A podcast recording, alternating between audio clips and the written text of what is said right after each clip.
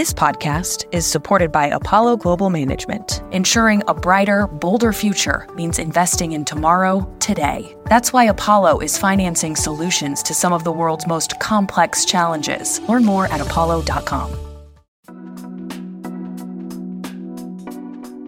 Hello, everyone, and welcome to At Barron's. I'm Andy Serwer, and welcome to our guest, economist Glenn Hubbard. Glenn, so nice to see you. Likewise.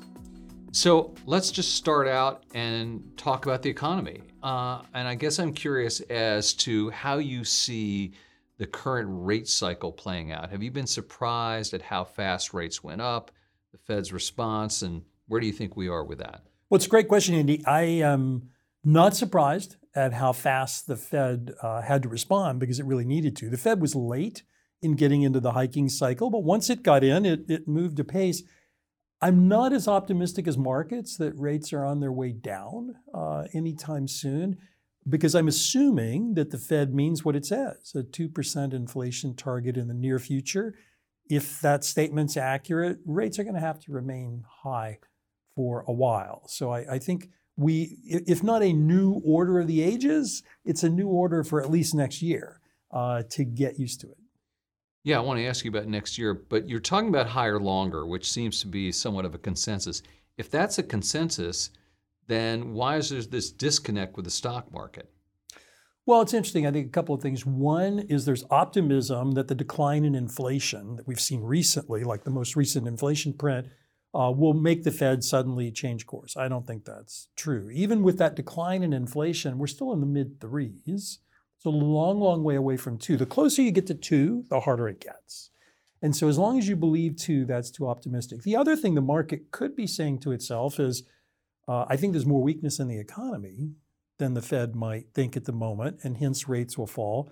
But that would be inconsistent with what the stock market is saying. So, I, I don't really know why market participants feel the way they do. Right. I mean, it's always a puzzle, isn't it? So, you mentioned next year, 2024. I'm wondering what your outlook is for the economy, for business? What do you think? Well, for the economy, uh, as I say, I do think we're in a cycle where rates are still going to be high. Uh, there's still a lot of underlying strength in the economy.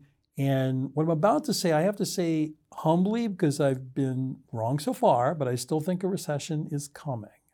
And the reason is for rates to be at this level, for the monetary tightening to have happened, the weakness that we're starting to see in pockets of the job market I do think we're still likely to see a recession uh, over the next year or so. I don't think a very significant one, but I think it will be there. To those who say it can't happen, um, one of my teachers, Rudi Dornbusch, always had a saying that, you know, he was speaking of a crisis, but he said a crisis always takes a long time to start, but then it happens very fast. Uh, and that's the way the job market tends to work when it uh, collapses. So I, I'm a little more worried there. What I'm more worried about for 2024 was politics. If every business leader I speak to, number one, two, or three on his or her list is the political dysfunction and what it means for their business, not just geopolitics, but domestic politics here in the United States, uh, obviously that's going to heat up in 2024 and I think poses a major challenge for business leaders. But can't we have a soft landing? Sure, we can. It's hard. In fact, I can count on fewer than the fingers of my hand here how many we've had in the post war period, but it is possible. And it's possible for the Fed to quite credibly claim right now they're headed toward that. I mean, with the inflation decline and so on. That said, remember a soft landing is still a landing. It is still not going to be where we were.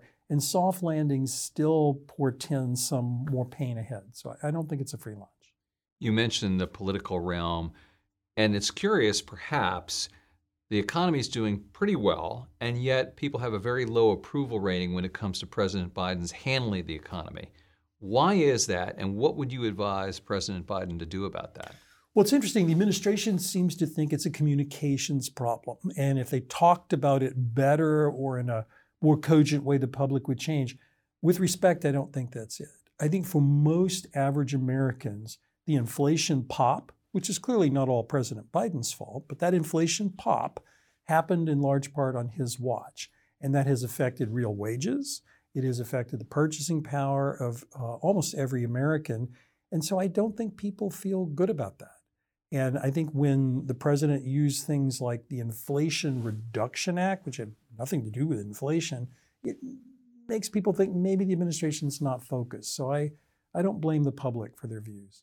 But that's water under the bridge. I mean, you're saying perhaps the stimulus contributed to the labeling, all that. I don't disagree necessarily, but what do you do about it? You worked in the White House, so what would you tell a president? How to fix it? Well, if to fix it, I think you would need a different set of policies than this president would like to have. Uh, remember, this president largely continued what I would call the worst of President Trump's policies mm. uh, in protectionism, in economic intervention. So I, I, don't think we're likely to see a pivot from President Biden. And so then you would therefore do what, Glenn? Well, I would say that if President Biden were serious about a better economic story, he should focus on opportunity. So let me give you examples. President Biden had talked a lot about free community college. How about a big block grant for community colleges that actually gave them resources to train many, many more Americans? How about new legislation that would shore up work with the earned income credit? There are things, and I'm saying things that I think would appeal mm-hmm. to the center left where the president sits. I think there are things he could do to focus on opportunity. It's just he doesn't seem to want to go there. I want to go back to rates a little bit, Glenn, and ask you about inflation in particular. Do you think that the Fed has won the war on inflation at this point? No. Uh, first of all, I think where the Fed has made progress is in regaining its own credibility, which was in real harm's way at the beginning of this cycle. So, plus points for that. But I don't think the Fed completely has its arms uh, around inflation in part because for too long it spoke about transitory inflation, which I always assumed they meant it would just go away on its own, which I never saw.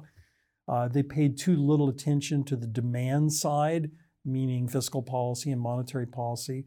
So I don't think the Fed's won the war, but I do think it has made a lot of progress in reclaiming its own turf. As far as investors go, what do you think the biggest opportunities are out there for them in 2024? What's quite interesting, I think that um, AI is very fascinating for me, and not in the obvious way of go out and buy an AI company. I mean, thinking ahead to where you think AI is going to transform business and look for the productivity gains there. So I could imagine in healthcare systems and many aspects of financial services, uh, even in manufacturing. And if you take companies like Caterpillar or Deere, are those equipment companies or are they smart software companies? If you look at where the money is made in the products, it's largely the latter. So I, I think thinking through where technology will affect is the key. So those companies are going to best use AI then? Correct, correct. I mean, I'm sure there will be companies that succeed in developing AI. I'm not nearly smart enough to tell you which ones of those. But I think just thinking through the implications of AI, there's gold there. Shifting gears, you recently wrote a book called The Wall and the Bridge. What is that all about?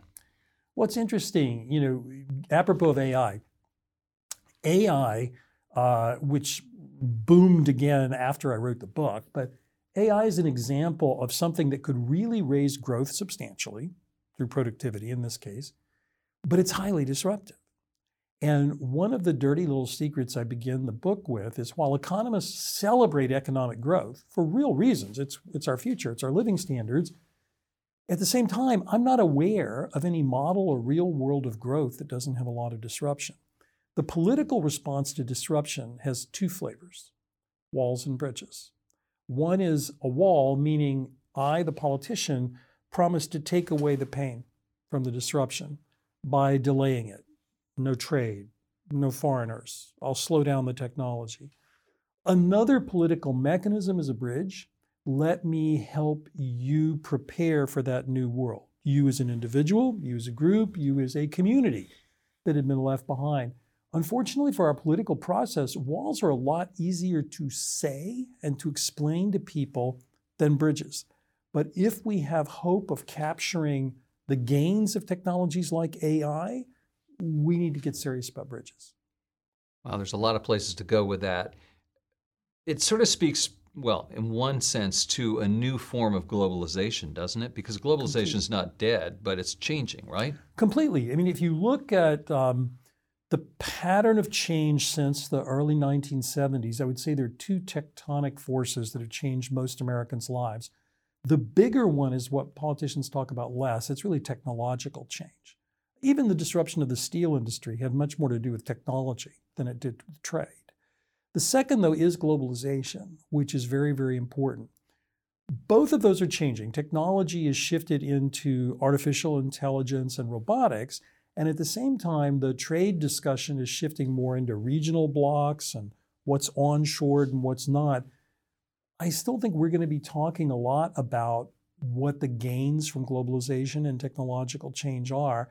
And my concern there is not about science and it's not about economics. It's again back to politics. Will we allow the gains to happen? Do both Republicans and Democrats employ bridges and walls? I would say at the moment more walls than bridges, mm-hmm. but they've both been there. For example, the Trade Adjustment Assistance Program came about in President Kennedy's 1962 trade legislation. The problem was it wasn't very ambitious. And some Republican leaders, Paul Ryan, for example, when he was Speaker of the House, championed supports for work and, and opportunities. So both parties have, have made steps. Yet, if you were to look at the rhetoric in the present presidential campaign, it's much more centered on walls, be they physical walls or metaphorical walls. This podcast is supported by Apollo Global Management. As one of the world's largest alternative asset managers, Apollo is generating investment grade credit, providing greater access to more resilient and diverse pools of capital and helping to fill gaps in America's financial ecosystem. Learn more at apollo.com/slash private credit.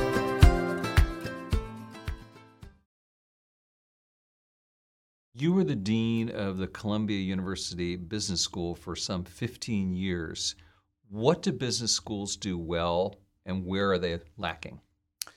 Well, I'd say business schools, and by that I'm going to talk about the handful of top business schools. I would say that any one of those business schools has the privilege of working with the smartest young people on the planet, the best faculty on the planet, and they're in world class universities. Each of those places has done well in generating research that has big impact in the real world. Uh, I always said for Columbia, we ought to be, and I think we are, the premier place of bridging theory and practice. And that's what a really good business school ought to do. You know, if you ask yourself, why did the capital asset pricing model come out of business schools? Why did the field of strategy come out of business schools? Most of the people who developed these things had disciplinary degrees in arts and mm. sciences, as do I, but there was something about the business school environment. So I think they, they do that. Business schools also do a really good job at plugging people into the rest of the university and into the real world a whole lot better than any other part of the university. Are you concerned, Glenn, about what's going on at universities today in terms of free speech, which can be a concern either from the left or from the right? Very much. Uh, you know, I teach Columbia. I think I say the obvious that we've had a lot of demonstrations uh, in the past weeks and uh, a lot of concern about free speech. To me, universities ought to be a place of great tolerance uh, when we speak of diversity in the university, surely the most important diversity component of all is about ideas. That said, universities shouldn't be a place for hate speech. Free speech is not the same as hate speech. And I think where university leaders have to struggle but work at it is figuring out what's legitimate discourse for disagreement and what's pure hate speech. Are Ivy League degrees still worth the money, graduate or undergraduate? They are, but honestly, they are not by any means the road, only road to a great job or to wealth or to personal satisfaction. Uh, I, I, think Ivy League schools have succeeded in part because, again, great networks. They're great young people, great alumni network, great faculty network, typically well resourced places. That said, there are a lot of great universities uh, around the country, so I don't think it really matters that much. You're a fellow at the American Enterprise Institute and have been described as a supply side economist. I wonder if that's the case, A. And B, has your thinking on tax cuts evolved over the years? Great question. To me, I always thought of supply side a little differently than when it's used in the political process. I just mean that there's slope, there, there, there's incentive effects. So if a business person is making an investment decision, you and I are deciding whether to start a business or how much we want to work. Incentives matter. That's all I mean by supply side. My views on tax cuts have changed a lot, uh, in part because the overall budget constraints facing the country have changed a lot. I don't think any politician can be realistic going in front of the American people and saying we need a massive tax cut at a time when we're running a $2 trillion budget deficit. We do need tax reform. And I would say that tax reform probably ought to raise, not lower, revenue, but try to improve incentives at the same time. If you think about the nation's fiscal problem, it's largely a spending problem, but it doesn't mean that taxes won't or can't play part of the answer. Interesting, but you're not one of these people like a Laffer who just says, for instance, we should just keep cutting and cutting and cutting. No, no, because that, that would mean that, you know, why not go to zero? Why, Right. why, why do we need any taxes at all? Right. I mentioned you were in the White House uh, earlier in your career. You worked for President George W. Bush, chair of his Council of Economic Advisors. Jared Bernstein has that job Yes. today. What was it like working for W, and how do you think it's different from the job today? What's great uh, question, Andy. I, I think that any CEA chair only has one client. That's the president. So it really depends on what the president wants to do and what the president's relationship is with the CEA chair. For me, it was very interesting because President Bush did have a lot of economic issues on his mind. Uh, I don't mean by that he was in love with economics. Few presidents are, but he cared a lot about international finance issues. We had the uh, corporate accounting scandals at the time, obviously, the fallout from 9 11. So I think economics was at the forefront. So it was really exciting. I think for Jared, economics uh, similarly plays a role. President Biden has a lot of interest, albeit in different kinds of policies, but in the domestic economy uh, and in the global economy. So I think CEA, the Council of Economic Advisors, has always punched above its weight. You know, it's very small. It's like 30, 35 people, and yet highly influential because of the connection to the president and the networking in the government. As a board member of a couple of um, big big companies like Total Energies and MetLife, I want to ask you about that a little bit. First of all, Total Energies, a giant French oil company. What is the road forward for that company? What do you see them Well, doing? it's interesting. At Total, we have taken a different tack than the two super majors in the United States, uh, ExxonMobil and, and Chevron, in that we have placed a much greater emphasis on an evolving indus- uh, energy strategy toward renewables. Uh, Total is a very big company. We can't do that overnight, but we've been incredibly intentional and incredibly serious uh, about it. Uh, we are in France. So it is a different operating environment than being in the United States. But honestly, I think that is a plus. You get to see much more of the political economy of the in, of the energy transition up close and personal. And baguettes at the board meeting, perhaps, or something like that. Maybe even a little better. Right. Okay. I bet. Yeah. I bet. Actually. Board food in Paris is a lot better than in New York. All right. So you're the board chair of MetLife. And I still haven't pulled off lunch as well as in So, Paris. okay. So what happens at MetLife? What's what's the the mandate there? Well, MetLife, obviously, we're a very old company, 1868. We are in the individual protection business. Our goal is to protect uh, households um, all over the world. Uh, I think the company has a, an incredible purpose and an incredible mission. It's done very, very well for itself by focusing on particular markets. You know, in the United States, we're only in the group market. We don't sell individual policies uh, anymore. Uh, overseas, we're in a number of different markets. Uh, and I think we have a very imaginative strategy as a firm. Insurance is a difficult business always, particularly in an environment where rates were so low for so long. Now it's a bit better with rates being up, but it's a, it's a great company. And final question, Glenn. You've done uh, a great deal of work on poverty and healthcare, and I'm just wondering what your ideas are in terms of society addressing those problems. Kind of not small questions here. No, um, it's not a But small- but, but and know, what's possible? What can be done? What's possible? What should be done? Well, here's what's frustrating, Andy. We're spending the money. So the question is not can this society afford to have quality health care for every person here? We absolutely can. The question is how to do it. And to my mind, by doing it in such a patchwork quilt where we have Medicare for older Americans, we have Medicaid for less well off among us, we have a, a private insurance system that goes through your employer, like you or I probably have. We have some people who buy insurance on an individual market. We could replace that with a uniform subsidy uh, that says basically every American is going to have enough to have a basic catastrophic health care plan. If you're low income, we'll help you do more than that. We'll give you money to build balances for deductibles and so on. And if you're a middle or upper income person, you're on your own if you want to get more than that. We can absolutely afford that as a society without spending more than we're spending now. Is that radical? Yes. Do we need to do it? Yes. Will we get there? I still think yes, because the alternatives are too expensive. All right. Glenn Hubbard, thank you so much for joining us. thank you. us. This is at Barron's. I'm Andy Serwer. We'll catch you next time. The production team for At Barron's is Ellie Ismailidou, Rebecca Bisdale, Kinga Royjak, Joe Lusby, and Laura Salaberry. The executive producers are Kristen Bellstrom and Melissa Haggerty. We'll be back with a new episode next week. This podcast is supported by Apollo Global Management. By providing companies with access to flexible financing solutions and partnering with management teams, Apollo is there every step of the way to drive positive outcomes for businesses and power economic growth. Learn more at apollo.com.